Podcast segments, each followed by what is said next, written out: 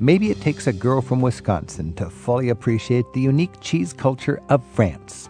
That's where you can find hundreds of small towns that produce a distinctive local cheese. This lovely little village, it's still sort of within its medieval footprint, and French tourists tend to go there, but American tourists don't. Kathe Lison returns to travel with Rick Steves with a guide to the cheese lover's paradise of France.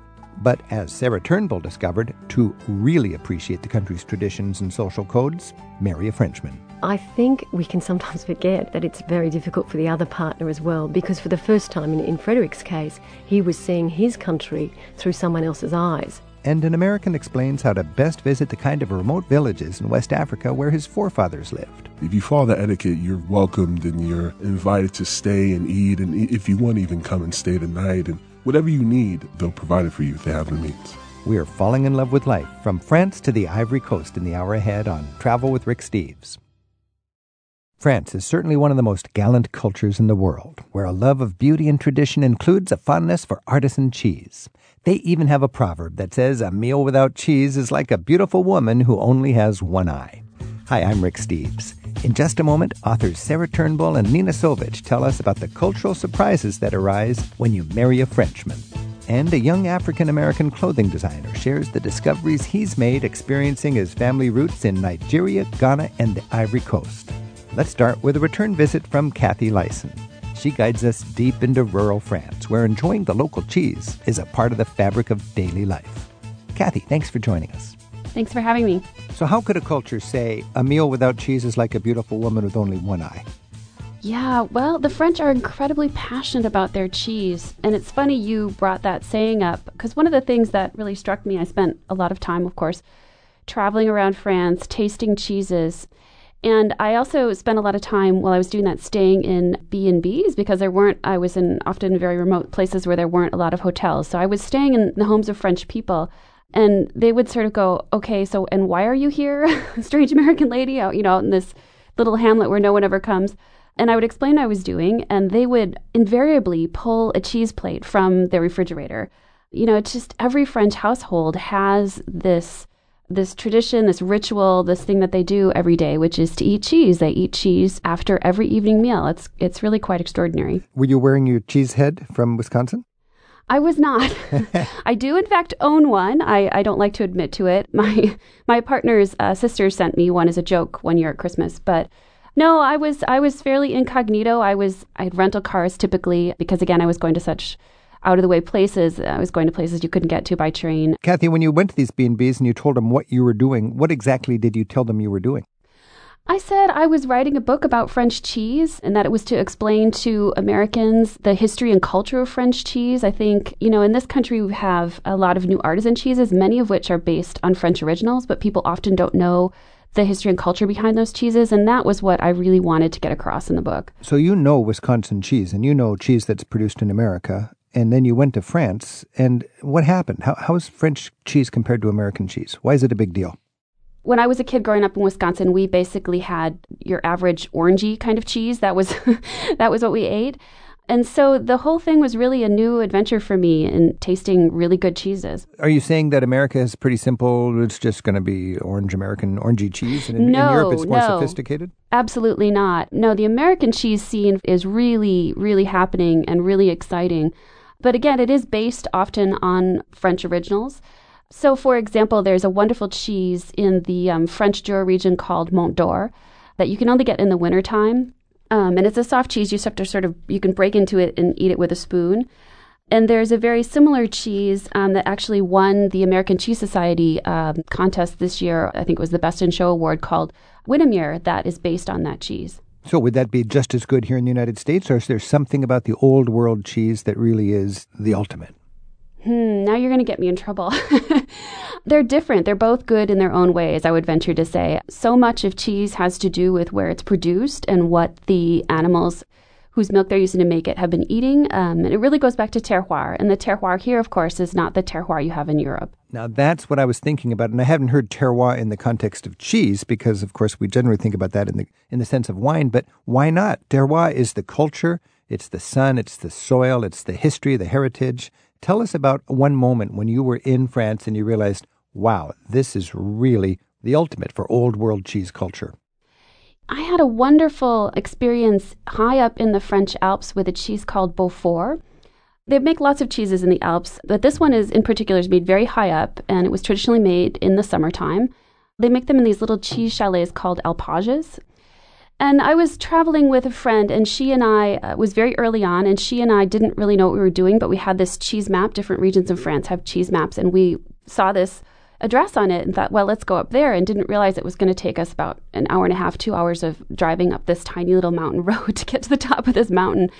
But at any rate, we made it up there and discovered this man who was um, making a cheese all by himself, essentially, in this great big copper kettle. And what they do with Beaufort, it's a very large cheese. It weighs over 100 pounds. It's about as much as a small St. Bernard. And they have to pull the curds out in one swoop or at least they try to. So he takes a cheesecloth and he leans over the edge of the kettle and balances on the edge of the kettle and then has a piece of metal in one end of the cheesecloth that allows him to swoop the cheesecloth down and under the curds in the kettle and then pulls that up and swings it over to his cheese mold and plops it down in that. And it was it was really a wonderful thing to see that cheese sort of hmm. being born in the Alps that way. It sounds almost like a romance. You're, you're in France and you had a wonderful experience high in the Alps with Beaufort cheese. It sounds so like a, a dream come true if you're really into cheese. Take us into that alpine farm and give us the very simple basics of making cheese for rank beginners, just like in one minute. How do you make cheese? Cheese has three basic ingredients it's milk, rennet, and salt. And making a really simple cheese is, in fact, quite simple. I've had friends who've done it at home. You just sort of cook the curds a little bit, and you can make a you can get the curds to set up pretty easily. And that's really about it. The curds are kind of a blank slate. And depending then upon how long you age it or what other things that you do to it, if you press it or cook it, all sorts of different things, that's how you end up with so many different types of cheese. Now, when you go to France, you're actually able to see the variety of the cheese making because that's the, the fundamental way you make cheese. But how would that change to distinguish cheese from Normandy compared to cheese from the Alps? Yeah, cheeses in Normandy, sort of the main cheese in Normandy that people are probably familiar with is Camembert, and it's what's known as a pâte molle. A pâte is the what we call in English the paste of the cheese or the the stuff that's inside the rind, and then molle just means soft. And it's a soft cheese because they're lower, of course, in Normandy, and they didn't need to have a big, large, hard cheese as they would in the Alps to get them through the winter. So the cheeses that are lower tend to be smaller in size and they tend to have softer rinds. That's not to say that they don't have cheeses with soft rinds in the Alps, they do. But again, you don't get the huge mountain cheeses in the lower regions you, as you do in the Alps. Kathe Lison's taking us to some of her favorite places to savor the many distinctive cheeses in France right now on Travel with Rick Steves. Kathe's the author of The Whole Fromage. It's published by Random House. You know, Kathe, looking through your book and, and talking to you, it seems like, of course, you're over there learning about cheese, but at the same time, you were learning about French culture you wrote that uh, you're actually experiencing France through the culture of its cheese making and cheese makers. How did you learn about France by getting to know its cheesemakers? You know, I think the most extraordinary thing about getting to research this book was driving around France. I never would have gotten in a car, and I believe I was in pretty much every French region, and I never would have done that had I not been researching the book.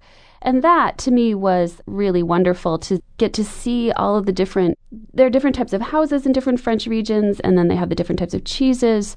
And also to experience how incredibly warm and wonderful the French people are. I think the French people sometimes get get a bad rap. People go to Paris, and, and people in Paris can sometimes be sort of grumpy. And it's a large city like New York City.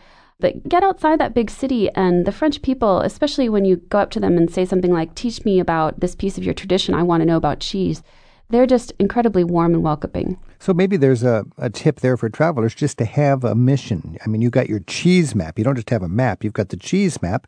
And that gives yes. you an excuse to, to go off the beaten path and meet people that don't have to deal with tourists all the time, but that have a passion for something that uh, they're proud to show off. Absolutely. This is Travel with Rick Steves. We're talking with uh, Kathe Lison about the whole fromage. Our phone number is 877 333 7425. By email, it's radio at ricksteves.com.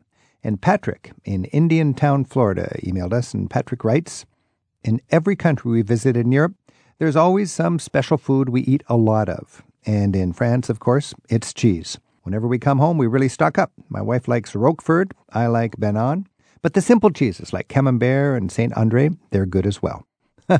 so, can you bring cheese home from your travels? Did you bring souvenirs home as cheeses? I did, yeah. It's illegal, of course, to uh, bring back a raw milk cheese, a cheese that's been made of raw milk that's been aged fewer than 60 days into the U.S. So uh, that's kind of a no-no, though. I, from my understanding, is people do it. oh, I didn't realize that, though. So there is something you should be aware of, assuming you don't want to get in trouble with the customs people. You can bring home cheese, but not cheese made from what again? It can't be a raw milk cheese that's been aged fewer than 60 days. Oh, okay. So any any kind of fresh goat milk cheese would be a problem as well as camembert which is aged fewer than 60 days. So if, if a sightseer is heading off to France and they want to have a couple of great cheese experiences, name three or four, just quickly, cheese experiences you could find around France that stick out in your mind as great opportunities to both learn about the cheese culture and the French culture. There's a place in the Massif Central in central France called Salers it's a village, and it's this lovely little village. It's still sort of within its medieval footprint, and French tourists tend to go there, but American tourists don't. And there's also a cheese called Salers, and so you can go there and stay in this lovely little village. And there's a place uh, right outside the village where they make the cheese Salers, hmm. and it's a wonderful cheese. Another place that I would recommend going, and that a lot of people don't think of, is going to the Loire Valley, where people tend to go for to see the chateau, of course but it's also wonderful goat cheese territory. And it's great if you want to drive around the Loire and you can drive to the chateaus. And then as you're driving, also look for little signs that say goat cheese for sale. And you follow those down the road. And, and that's really a fun thing to do. And then we were talking about Camembert earlier. Camembert is also it's an easy day trip from Paris to get to the village of Camembert. Mm. And then right outside that village, there's a man named Francois Durand who still makes camembert by hand. He's the only farmhouse maker of camembert cheese, and uh, they do visits at that farm as well. So that's a really nice thing to do. And your book is filled with ideas like this the whole fromage. We've been talking with Kathe Lison. Now, Kathe, when you're back in Wisconsin, after all of this rich French cheese experience, how do you wear your cheese head differently? Yeah, I it's funny because when I'm home, I tend to fall back into eating just sort of sharp cheddar. Uh, that's kind of my my go-to cheese when I'm at home. And when I'm in France, I tend to eat a much greater variety of cheeses. It's just it becomes part of my day in the way it does for French people. So I think a lot of it can be very place dependent. I understand what you're saying. I, you know, I, am sort of a cultural chameleon like that too. I, I love a cup of tea when I'm in England, and I love my cheese course when I'm in France, and that's mm-hmm. just a, a fun way to travel. Hey, Kathe Lison, thanks so much and best wishes with your continued appreciation of cheese and, and sharing with all of us the wonders of cheese, especially in France. Thank you.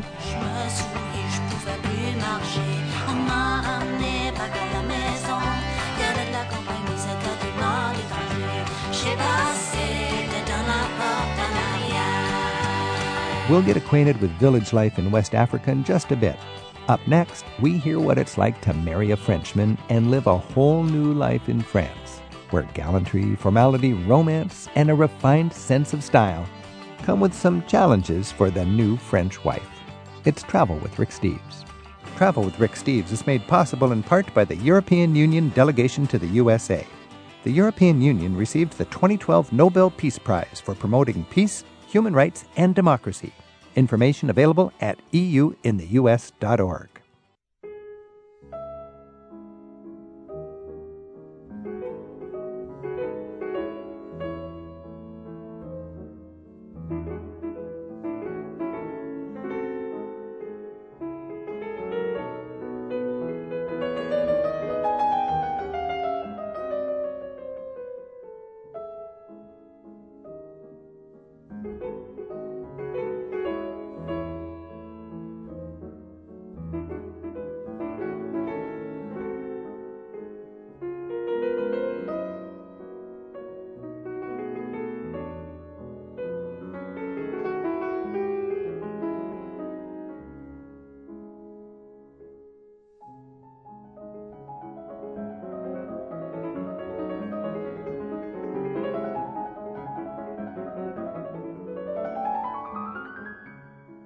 Once in a while, we meet someone who's had the good fortune to live the fantasy of falling in love with a gracious Frenchman and actually moving to France. But the seductive delights of French culture do come with a bit of a learning curve. Joining us right now to share their stories of a bicultural marriage in France are Sarah Turnbull, the author of the bestseller Almost French Love and a New Life in Paris. She joins us from the Australian Broadcasting Company studios in Sydney. And American born Nina Sovich is on the phone from her home in Paris. She has a blog about her family life in France at thesestolendays.com. Sarah and Nina, thanks for joining us. Thanks. Thanks, Rick. Now, Sarah, in your book, you wrote, I know of no other country that's so fascinating yet so frustrating. In light of, uh, you know, the, the excitement of uh, falling in love and marrying a Frenchman, what do you mean by that? There's a big difference between living in a place and visiting a place. And I think uh, France is is a place that we think we know. There are so many things we do know about it. We love the food, we love the wine, we we love the history. We want to know how they stay thin. We want to know how to how they raise their kids. And I'd visited France several times before I actually met Frederic and moved there, um, and had glorious holidays as, as a kid and, and as an, a young adult. But it goes without saying that living in a place is very different from those, you know, spending a summer holiday there. And I think it was the challenge for me. What was the biggest challenge was just finding my feet and making a new home for myself, as well as obviously, you know, making friends. And um, I didn't know anyone in France, so it was setting up my whole life there. Gosh, I hardly knew the man I'd moved there to be with. Um, so we'd only known each other a month. So there were a lot of challenges at the beginning. And now you've been together for 10 years. You've got Oliver, who's seven years old, and you've written a book yes. called Almost French. You know, the, the Frenchmen are famous for uh, la séduction, right? Tell me about how was it that you fell in love with Frederic? We, we actually met in Bucharest, Romania. And then Frederic invited me to uh, come and spend a little bit of time in a few days in Paris and I ended up staying all summer, and then I ended up moving back there to be with him. How is a Frenchman different from an Australian? You grew up, uh, I would imagine, dating Australians, and suddenly you're in, in Paris. And there are big differences. I think one of the big things I'd say is more of a cultural comment, and that is, you know, I think Australia, that the masculine imprint on our culture is very strong.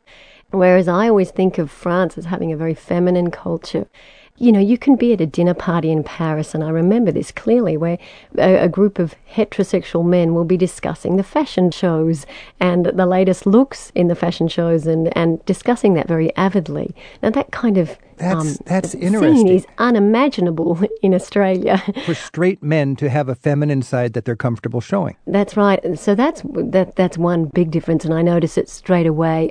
And I think you see it not only between you know, the differences between, say, men in Australia and, and French men, but also more broadly, I think Australians, and I'm sure Americans are the same, we're quite pragmatic. We like things to be functional. And if they look good, then that's kind of a bonus. Whereas the French like things to look good, and if they work, then that's the bonus. So I think you can see it in, in, in Paris more broadly, in, in the monumental beauty of the architecture and the monuments, but also in the beauty beauty and the care that goes into the look of small things. Um, the way a box of chocolates might be wrapped and presented, a boutique window. So for me, French culture is quite a feminine one. Uh, and it's something I miss actually now that I don't live there. Now, Nina Sovich, you're an American, and uh, tell us about your story. How did you meet Florent, and uh, and uh, how did you get caught up in the, the romance of France and the Frenchman?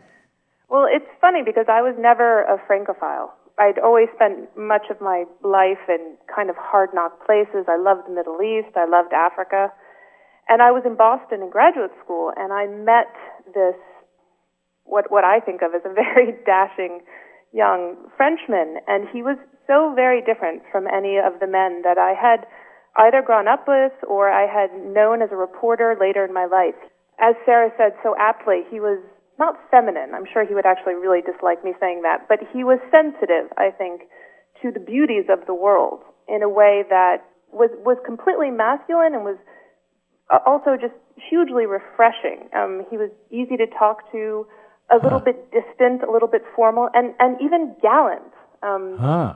He did things like that's a French uh, word, I isn't it? Found, gallant. yeah, no American man had had ever done before. I mean, I think we were on three dates before I even knew he had a mother. He we talked about politics and we talked about religion and we we sort of talked about the food a great deal, but but he had a he had a distance and he had a sort of interest in my perspective on the world that wasn't personal, and I I just loved it. I have to say, I found it sort of a sort of like dating somebody from the 19th century. Wow. So that's that gallantry. and gallant, I've never really heard in terms of uh, kind of summing up your relationship with somebody else, but there's a gallantry of about the French culture. And then that's interesting that you mentioned sensitivity. In America, we might call that feminine, but it's to a Frenchman to be sensitive is not necessarily feminine. It's just to be sensitive. No, it's sort of just to be awake and cognizant. Now, that's a beautiful thing compared to your cowboy. We're hearing firsthand what falling in love with a Frenchman means when you live as a married couple in France on Travel with Rick Steves. Sarah Turnbull wrote Almost French about life with her husband, Frederic. Her latest book, All Good Things, describes the family's move from Paris to Tahiti. They're now raising their son back in Sarah's home country of Australia. Her website is almostfrench.com. Nina Sovich and her husband, Florent, are raising their two children in Paris. She blogs about it at thesestolendays.com. Now, Nina, when you're when you're thinking about, and a lot of women might be listening to this and thinking, "Oh, that sounds very attractive," but when you marry a Frenchman, then you learn what Frenchmen expect from their wives. Uh, yeah. w- were there any surprises? kind of, and, and uh, Sarah, will ask you the same question. But first of all, Nina, were there any sort of surprises once you're married of what is expected when you have this sensitive Frenchman as a husband? Yes. Well, I, I don't think it's easy work to be a French woman.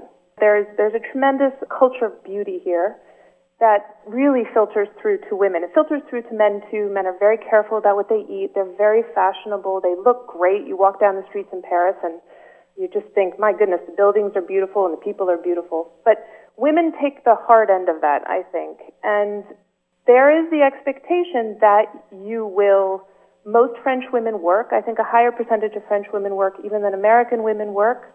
Many of them have three children uh, for financial reasons, and also the, the government's very generous about sort of helping you with your children and taking care of your children. But they have a lot of responsibility. I came, my mother is Swedish, and I grew up in Connecticut, and I was, you know, my dad always helped in the house, and as much as my husband is a wonderful man and very gallant, it, it, it took him a little while to understand that we were going to be really doing this together.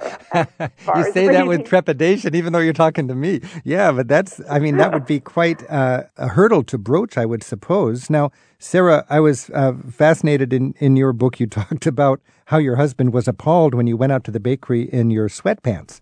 Tell us about yes. that that um, it's funny listening to Nina. I feel like we're married to the same person, but um, because there are so many things that overlap and resonate. But yes, that incident, um, it was right at the beginning of our relationship. So we'd only been living together for a few months in Paris. And um, I put on a pair of warm up pants or sweatpants to go out and buy a baguette. And um, uh, my husband, Frederic, looked at me in absolute horror and uh, said, But it's not nice for the baker. Hmm. And uh, he couldn't believe that I would be walking out the door in a pair of sweatpants.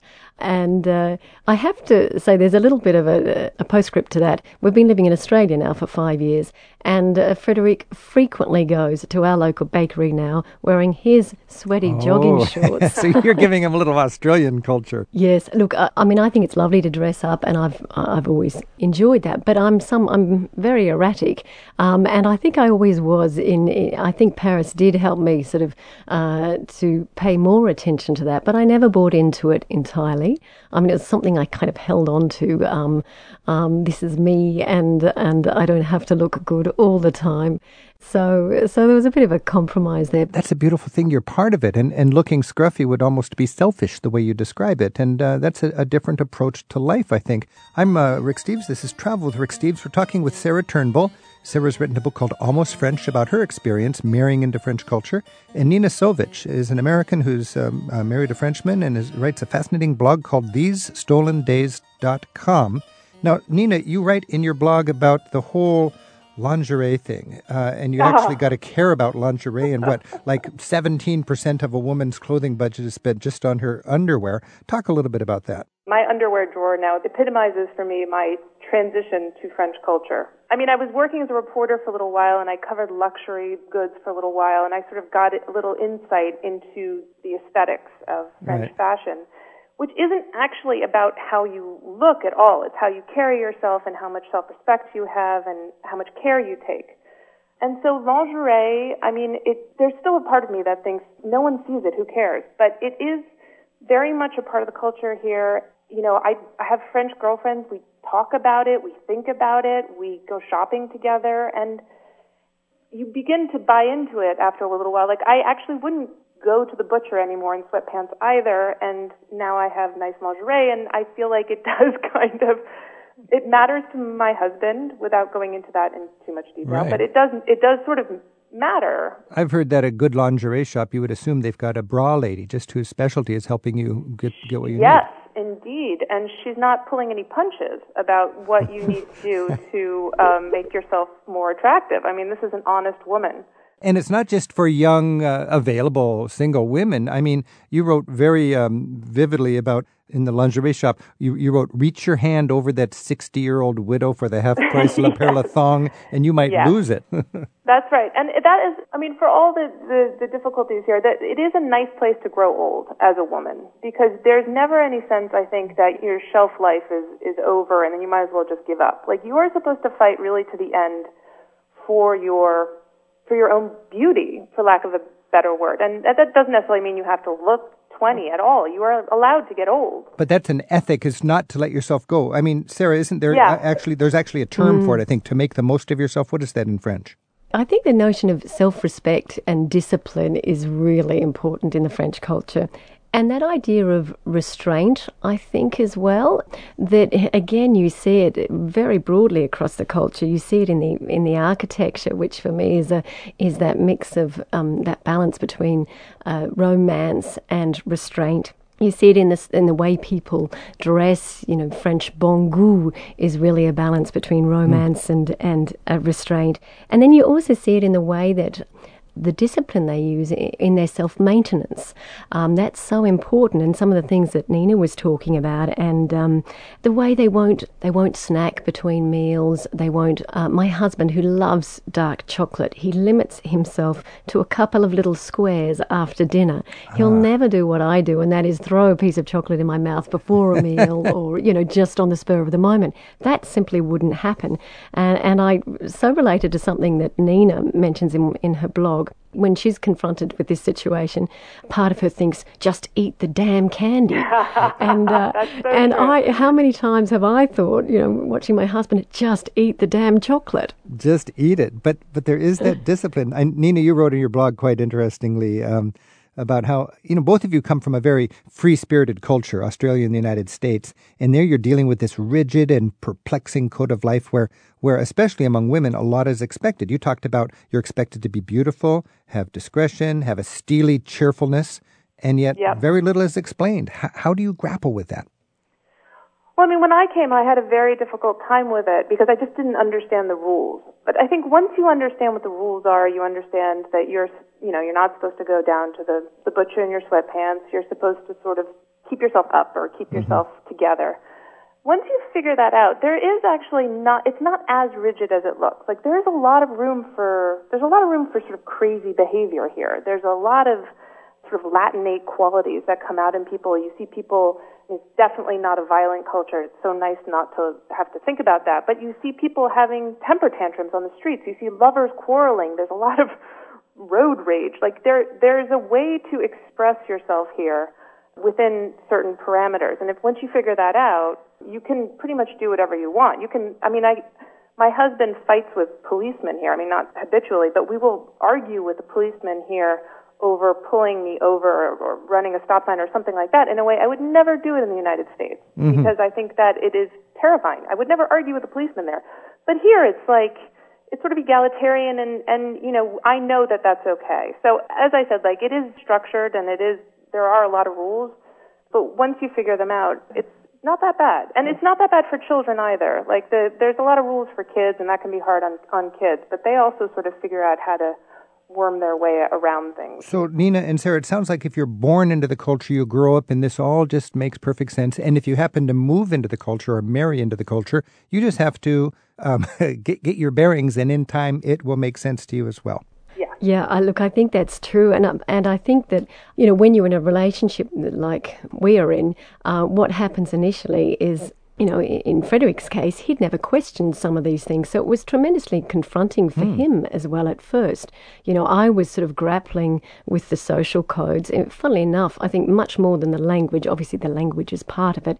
And when I first moved to France, I only had schoolgirl French. So that so dinner parties, for example, yeah. were very difficult. But more than the language, it was understanding those social codes and conventions um, that was really difficult.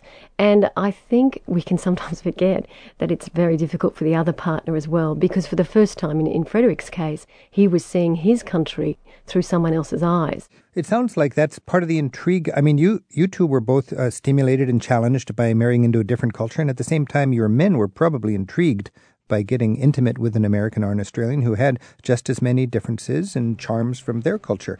I'm Rick Steves. This is Travel with Rick Steves. We've been talking with Sarah Turnbull, and Sarah's book is called Almost French, telling her story. And Nina Sovich has a fascinating blog at thesestolendays.com. Nina and Sarah, let's just finish with a, a little bit of romantic advice for our listeners. Share with us, just very briefly, one of the joys, the magical, rewarding joys of falling in love uh, with a Frenchman, and also a little bit of warning. I think I'd just like to say, like, I think that there's a little bit of a stereotype that Frenchmen are seductive or seducers or serial seducers. I don't think that's true. I think that there's a, there's some political figures in France who have mm. a lot of women, but I think that the Frenchmen are very family oriented and very traditional actually in their heart of hearts. And so I, that's both a plus hmm. and a minus. I, I don't think that if you are, you know, starting to date a French man and things are going well and it feels like you're falling in love, I don't, I don't think it's a casual mm-hmm. thing for them. I like that. Just commenting on Frenchmen would be, in general, traditional and family oriented. Mm. And, and Sarah, what's your thought? I agree with that. Well, I, I, would say, given my own experience, probably uh, ditch the warm up pants, the uh, sweatpants. um, that would be one word of advice. And then, I guess more broadly, I would say don't take things personally because it was a big mistake I did at the beginning. Mm-hmm. Um, and that's when it comes to interactions with other people and when I felt I wasn't having the, the social success that, you know, I expected or would have liked and, and, and wasn't making friends with French people as easily as I'd hoped or might have done in my own country. And I took it quite personally. And in fact, it's not. You just, the longer you stay there, the more you understand, the more you see the context, the more you see that it's not because you're a foreigner, it's not because you're you, it's just the way things are. Nina Sovich and Sarah Turnbull, bravo for the, the courage of, of jumping into another culture, and congratulations for putting together what seems like beautiful uh, lives with, with great families and, and caring husbands, and, and best wishes. Thank you so much for sharing with us today. Thank you. Thanks, Rick. It's not just the French who appreciate fashion. Up next, a clothing designer from Seattle tells us how he discovered the power of his roots in the villages of West Africa and incorporates that into his designs. We're at 877 333 7425 on Travel with Rick Steves. He was raised in Seattle by Nigerian born parents, but today, Emeka Alams divides his time between Seattle, New York, and West Africa, where his fashion line at Gold Coast Trading Company reflects the style and substance of what he's learned about his African heritage. Ameka, thanks for joining us on Travel with Rick Steves. Oh, thanks for having me. You've spent like what, 10 years in West Africa, but you grew up in Seattle. What was it like for an American guy of African heritage to go to Africa? What were your preconceptions? What were your discoveries? When you grow up in the States, you definitely have a certain image about Africa, what it's like and how it smells and the wars and all this stuff.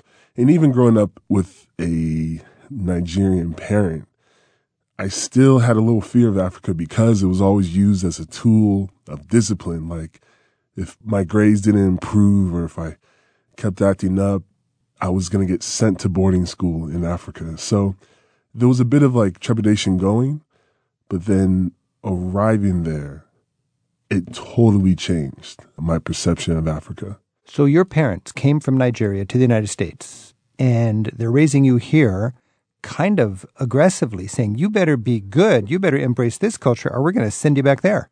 Pretty much, you better do well in school, get a good job. They're really on it. so growing up, I felt very Nigerian. Here in the United States. Here in the United States, uh, my parents raised me as we would have been back home. In your adventures, you went from Nigeria, that's the big country with most of the people, to Ghana and then to Ivory Coast. Yeah, I started off in uh, Cote d'Ivoire, Ivory Uh-huh. Coast, and I spent the most time there. And then later on, I had to actually leave Cote d'Ivoire because of some of the civil unrest they're having. So I went to Ghana and spent about a year or so there. During that time, I also went to Nigeria. Okay, let's talk about Ivory Coast Yeah. first then, because Ivory Coast, it sounds idyllic. Like you were tooling around there like a tourist in a car, making a road trip, visiting little villages, talking to the village chief. I was. Tell us about that. Well, it's funny because up until I've been going there all these years, but up until this last year, I've never gone on a road trip. And that's something I've always wanted to do in Africa. It just seemed like something that would be really special. So this last time, me and a good friend of mine spent a few weeks on the road and we would head off to the capital city or further north, uh, cities like Yamoussoukro and Bouaké. And on the way there to these cities, we would just pull off the side of the road, pull up in a village. These villages weren't marked or anything. Now, can you just do that? You just pop into a random village, and uh, what happens? Sure. Yeah, you can. You pull in the village and you, you know, first of all, you greet whoever comes out to greet you. You ask to greet the chief or the person there who So has there is the an most. etiquette, the big man in the village. Definitely there's an etiquette.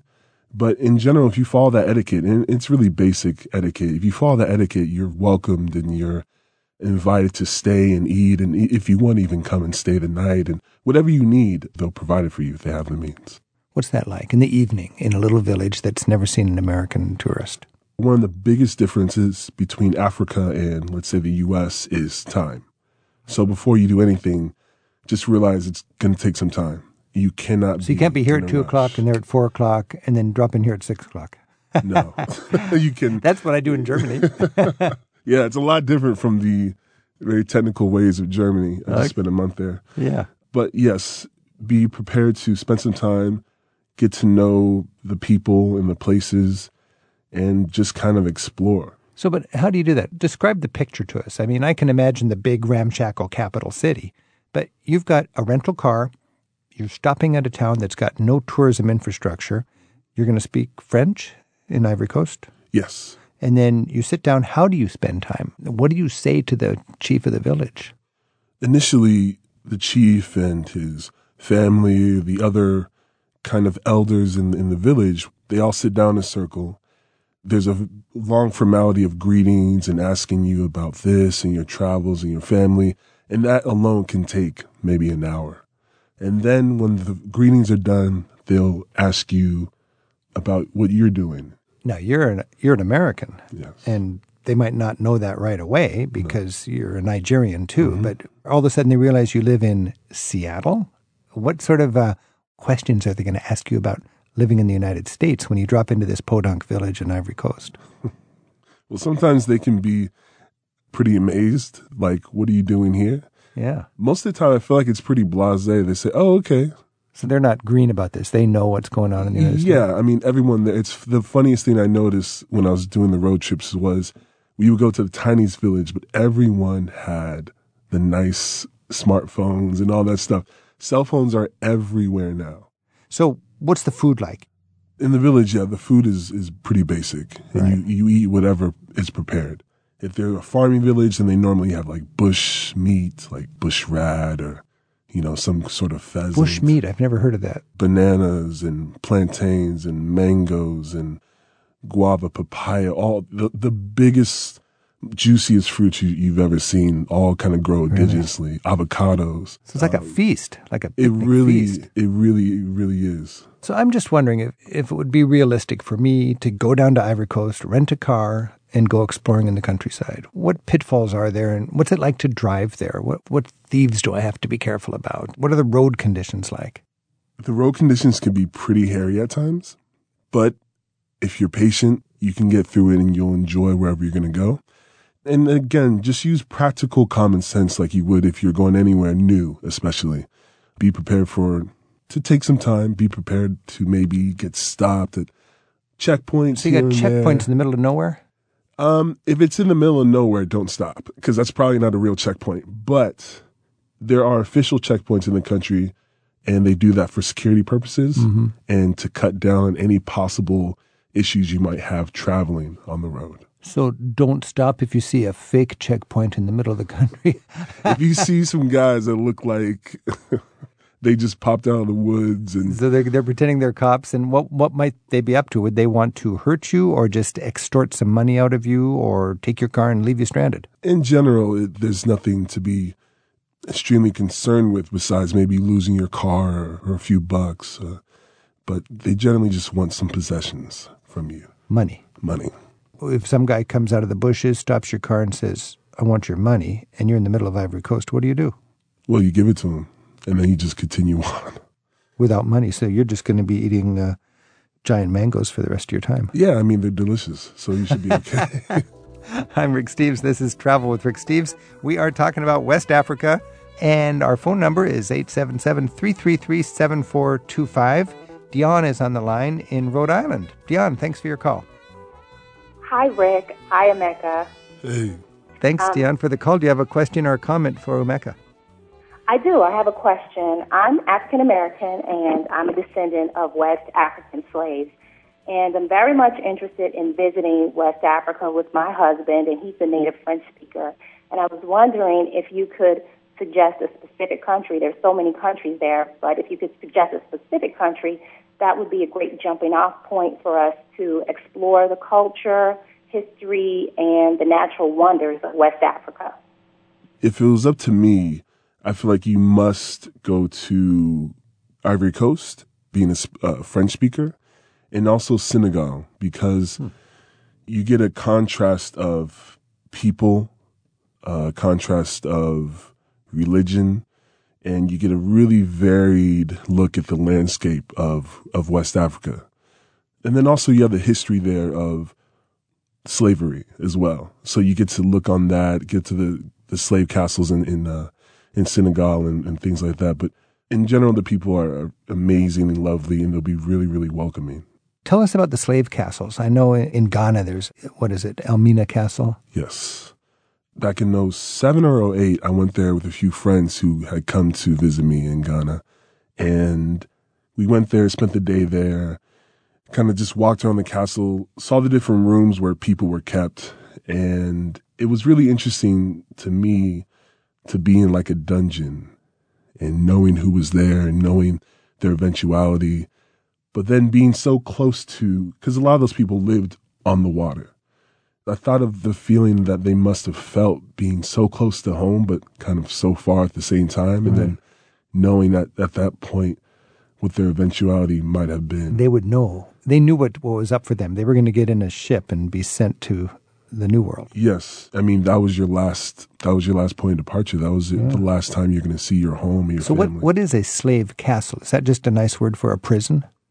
Yeah, prison slash fort. It was also the fortitude for the colonies, and then it turned into a place to keep uh, slaves. Yeah. When I was in East Africa, I got a sense that a lot of the people there weren't really so familiar with how a lot of the African Americans got to, you know, their ancestry and how they got to America. And I'm wondering because the slave trade was important to the economy of West Africa, what, how do they receive African Americans, you know, today? What is the, hmm.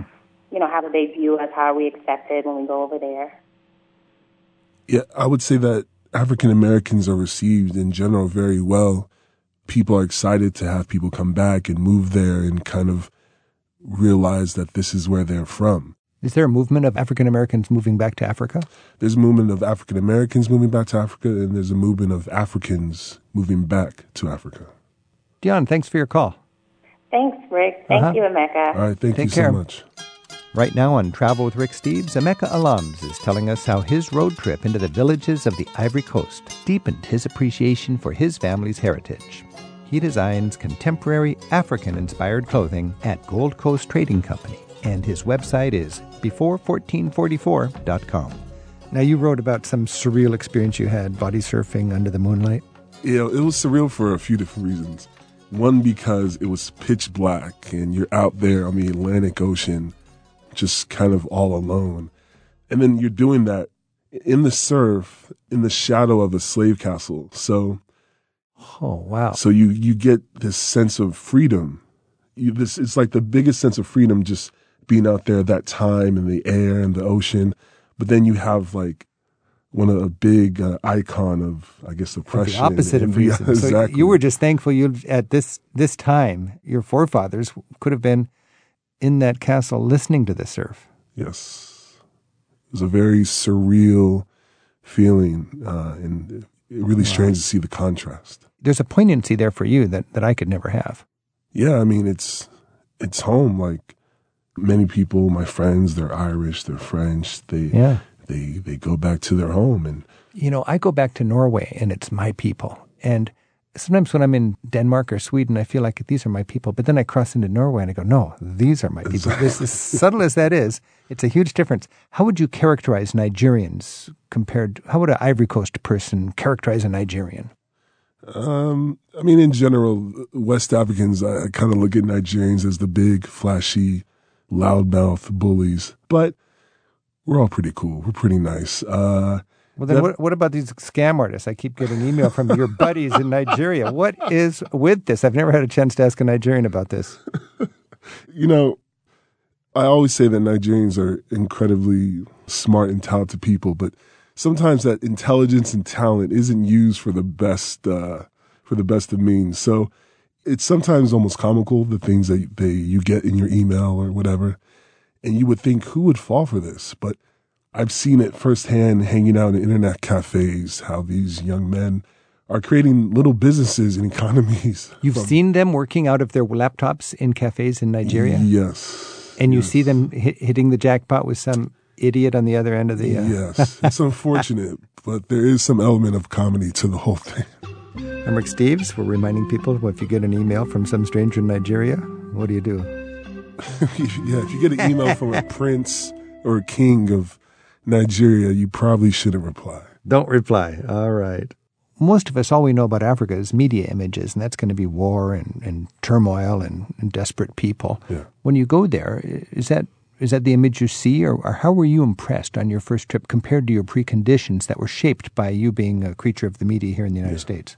Well, I'll say that in my time in Africa, I, I've experienced everything from war to hunger to you know extreme poverty, but that truth is such a minute part of what Africa is, and something that you don't experience on a day to day basis. Now, true, I've experienced that, but I've also lived there for quite a few times and just have the unfortunate uh, timing of being there when they had uh, certain political issues. But other than that, the image of Africa that's fed in the media is pretty much the contrary to what you would go and see there. So you've been raised in America. You're I don't know how wealthy you are here, but compared to people in West Africa, you're probably pretty incredibly well off. Yeah. What can we learn as Americans? What can you learn as an American going to your homeland as far as what's important in life and so on? I definitely learned that wealth is is very relative.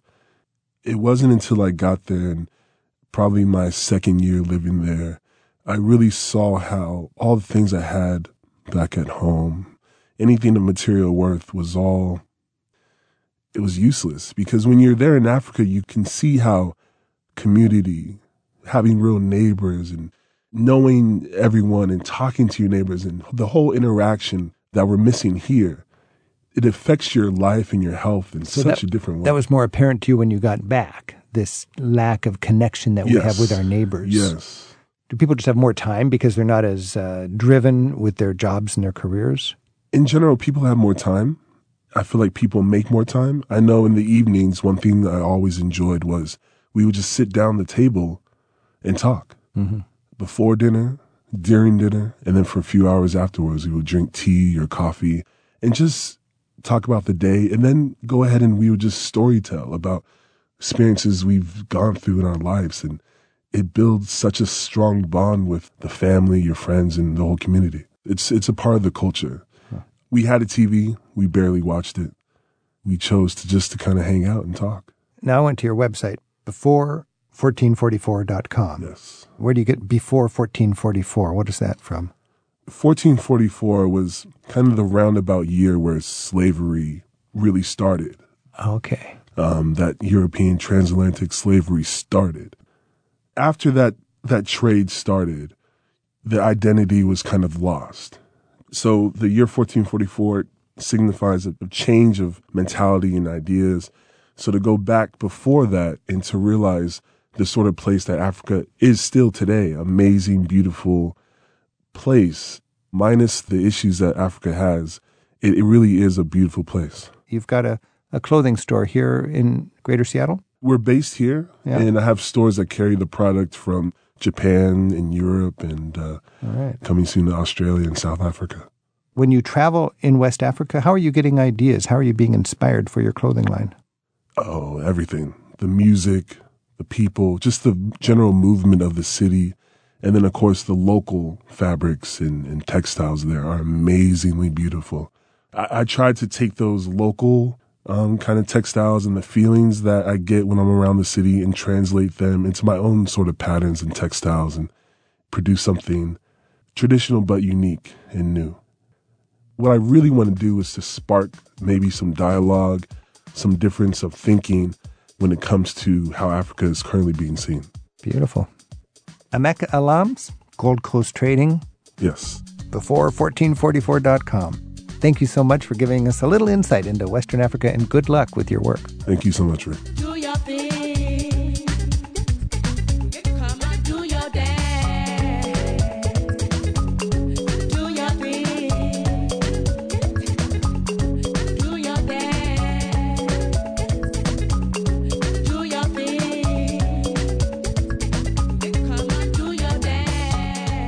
Travel with Rick Steves is produced at Europe Through the Back Door in Edmonds, Washington by Tim Tattan with Sarah McCormick and Isaac Kaplan Woolner. Special thanks to Arizona Public Media and the Australian Broadcasting Corporation in Sydney for their help this week.